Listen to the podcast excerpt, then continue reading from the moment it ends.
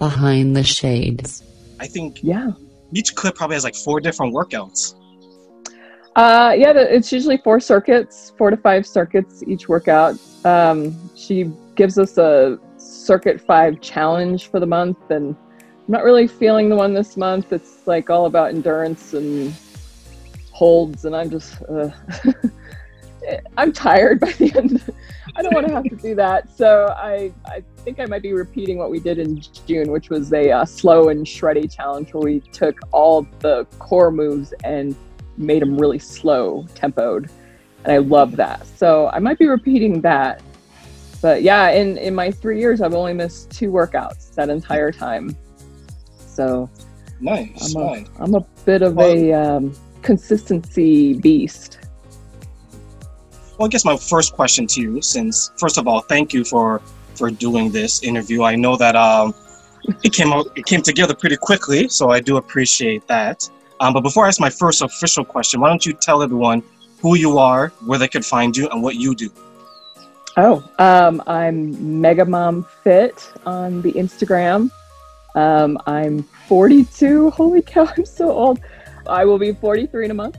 I'm a wife. I've been married for 21 years, and I have 5 children. They are 14, 11, 8, 6, and 4. So I'm a stay-at-home mom, former businesswoman turned stay-at-home mom when our first kid was born, and that's what I do. I work in the trenches behind the scene where my husband is out in front of people. So what makes you as good as you are? Like, I know you touched on Alexa Carr, but what makes you as good as you are? You know, this is a tough question because that's debatable whether I am good at all. I think, you know, I was just born competitive. I was born number 4 kid. I had to fight to survive with 3 older brothers. They stuck me in the dryer and they turned it on. You know, they were terrible, terrible older brothers. And I was born a natural athlete, and I just love competing. And I think that's just ingrained in my DNA. I'm just somebody who likes to do well. You know, maybe it's ego driven. I don't know. I like competing. I like winning. Nowadays, I only compete against myself, and that's plenty of competition right there. I don't know. Growing up, I just always did well in sports. And then when I almost went to college on a hurdling scholarship, but then I almost shattered my tibia from stress fractures. And so my college career ended before it started, and that was devastating. I was running with the 2nd fastest time in the state of Virginia in the 300-meter hurdles. And then I went to college and I just stopped sports altogether. I mean, I played volleyball a lot. That's actually my true love, not track and field, but volleyball is such a fun sport. So I played that all through college, and then I had a career that required me to be competitive. It was in business development, and I did really well, and I didn't love it, but I did well in it. And then after I quit when my first child was born, I sort of lost myself a bit, you know? And I feel like Alexia's workouts sort of brought that inner competitive beast back out of me. So, I mean, I guess it's Alexia's fault that I'm back where I was. Well, I'm actually in better shape, and I'm stronger than I was when I was a teenager, when colleges were all about me. So in my 40s, so I'll take that. I don't want to peak in my teens. It's nicer to peak in my 40s. So hopefully I'm not done peaking. So we'll see. Do you think these workouts with Alexia has reawakened maybe some of the drive and the competitive nature that you had in your teens and your 20s? Just now you're more mature, you're more experienced, so you can take it to the level that you're taking it to now. Oh, definitely. I mean, I was thinking about my mental game back when I was a teenager. It's nowhere near what my mental game is now. I mean, Alexia puts us through the ringer. There's some fairly traumatic workouts she throws at us, and you know, sometimes it's almost a joke going into them to see if I can actually do it, and then I surprise myself because I can do it, you know. So she's definitely brought just the way her workouts are structured. They're creative, number 1. I've never done the same workout in 3 years ever. She's so creative with it, and she knows how to set it up in a certain order to make it the most painful possible. And then I think she's laughing in her little Queen Team lab as she's coming up with these things, just to see if we have the guts to try it out. And it's I don't know, it's just brought something out of me that wasn't there 3 years ago before I started. And so I appreciate that about her workouts. So they're, they force the beast out of you. And one thing that I love, especially that you mentioned it now, is that you're achieving this maybe at an age where some people think that they can't, right? Like, yeah. You're meant that you're in your 40s, you're about to turn 43. There's some people that will say, you know what, I'm 40, let me shy away from this. But you're, as you put it, more active, more fit, doing things that you're doing now that maybe you couldn't do 20 years ago. How do you think that has impacted you overall? Well, you know, it was interesting because I had never really known how to work out. Growing up, I went to practice. That was how I worked out. And then when my first child was born, I was still 20 pounds over my pre-pregnancy weight when she was 6 months old. And I'm like, I don't even know what to do to get rid of this. And so that's when I Googled the fastest workouts to get the quickest results. And that's when I came across HIIT and Tabata. And I did that for 2 months. And I got rid of all the weight. And I did those same workouts for 10 years straight, all through the next 4 pregnancies. I never gained as much weight as I did the first one. And then after my last kid was born, I'm like, you know what? My body is mine now. It's all mine. I'm not going to have another child. Hopefully not. Please, no more. I can't. And I said, you know what? Let's see what we can do.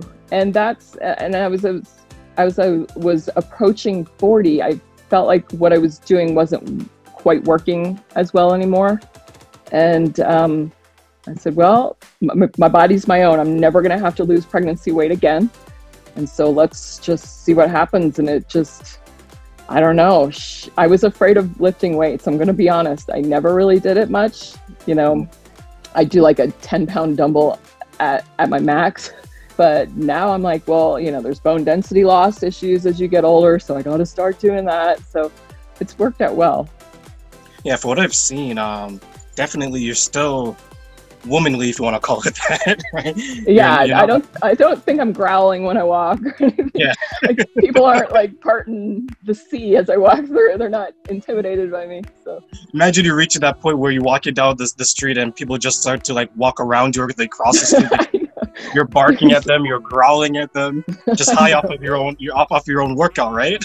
Exactly, like, get out of my way, I'm pumped. Well, my next question for you would be is, if you can take a step back from yourself, assessing your journey, what would you tell a younger version of yourself? What would you tell like a 20-year-old Megan? You know, my husband and I have been through the ringer. You know, he's an artist and an activist. That's what he does for a living. And that's not an easy road. And we knew it was the right road for him to take. And I think if I could speak to 20-year-old me and tell her what 42-year-old me knows, it's that everything's going to work out just fine. The adversity is worth it. The hardship, the uncertainty, it's all gonna work out really well. And you're gonna come out of it way stronger than you could have ever imagined. And then with it, there's gonna be great success too. So I would tell my 20-year-old self to just chill out and go with it. Don't stress so much, let go of the things that she can't handle, or let go of the things she can't control, and just let it go. And go for the ride, and then enjoy the blessings when they come. Was there ever a point, since you answered that way, that in your 20s that you felt that it wasn't going to work out? Is that why you're answering the way you're answering? Oh yeah. I mean, well, it was more into my 30s when we kind of shifted his career path. And yeah, there were plenty of times. I mean, we knew it was the right thing, but there were so many. It took years to get him where he is now. And there were so many times where I'm like, what are we doing? We're going to lose everything. And it worked out, though. It worked out, you know. Things just have a funny way of, when you're doing the right thing, it takes you to the edge of complete destruction, and somehow you survive it and you get more than you ever thought imaginable. It's amazing because I look back and you're probably the 5th or 6th interview I've done in the last 4 weeks. And each person that I've asked that question out of the 5 or 6, including yourself, they all have a similar answer to what they tell themselves, a younger version of themselves. They always say that, you know what, it's going to work out, don't stress. Because it seems like in our 20s, even though during that time we probably thought we knew everything, but looking back, we tell ourselves that, you know what, it's going to work out. You don't really know that much. But yeah. Yeah, the wisdom comes with the experience. You think you're smart then, but you're really not. The experience isn't there yet. Because I think, like, what if, because I'm in my 30s, I'm thinking, how am I going to feel when I'm in my 50s or my 70s? Am I going to feel that, you know what, your 30s, that was a breeze. Your 40s, that was a breeze. I think as we get older, and maybe you can agree or disagree, that the experience is going to give us the knowledge and the wisdom. We just have to make sure we get to that point. Yeah, totally. Absolutely true. So if there was one thing you can go back and change, what would that be and why? You know, there's not really anything I would do different. I think any roadblocks or failures along the way it was just feedback. It was just additional experience to get us where we are now. I think I would maybe stress less over things I can't control. That would have made things a little more tolerable, but I wouldn't really change it because I'm who I am now because of all of that collectively put together, you know? I lost my dad when I was 14. I lost my brother when I was 19. No, not when he was 19. I was 21. I miss them, but I wouldn't change those experiences because they have given me empathy for people who go through loss and in a much more personal way that I wouldn't have gotten had I never gone through loss myself, you know? So the tragedies and the hardships and the adversities in life I think they just enrich who you are. So I wouldn't want to change any of it, even though it sucked. You know what I mean? Yeah. Do you think that the passing of two people so close to you, do you think that has given you a different perspective on life versus maybe someone who doesn't experience that? Yeah, I think I feel like I got people on the other side pulling for me. You know what I mean? Like, it's not, you know, say some family members think I'm crazy here.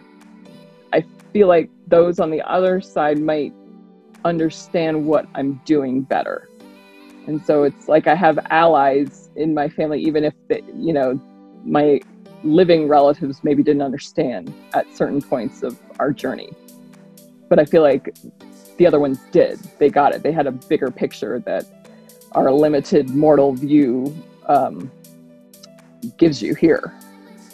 So obviously I'm a religious person. So yeah, I saw that actually in one of your posts, and I'll share something that I started studying seriously the Bible, and it got to the point where I read the Bible cover to cover. I was actually giving talks, and I would do the Bible reading. So when I saw your post in regards to that, that reminded me of a time in my life where I was so dedicated to it. And I always feel that you don't necessarily maybe have to have the same religion as someone else, but I truly believe that someone has to believe in something to get them through some of the struggles maybe that they would go through in life. Yeah, I feel like without a belief system, maybe you lack purpose in hardship, you know what I mean? Like, what's the point? What's the point of life? You know, what's the point of the decisions you make if there's no belief system that goes with it? I mean, for some people it probably is great, but for me, I need a point. You know what I mean? So, and I think life, it's just all about experience and growth and trying to become a better human being, you know, regardless of your religious or non-religious beliefs. So any final words before I let you go? No, I mean, I appreciate you bringing me on here. I get so nervous when I do these things, and I hope people find a program that they love for fitness. And I hope that, you know, people can find happiness and humor. 2020 has been bonkers. This has been the weirdest year of my life. I think it's collectively been the weirdest year in world history, in modern world history. I hope people can find humor, because otherwise people are going to lose their minds with how it is right now.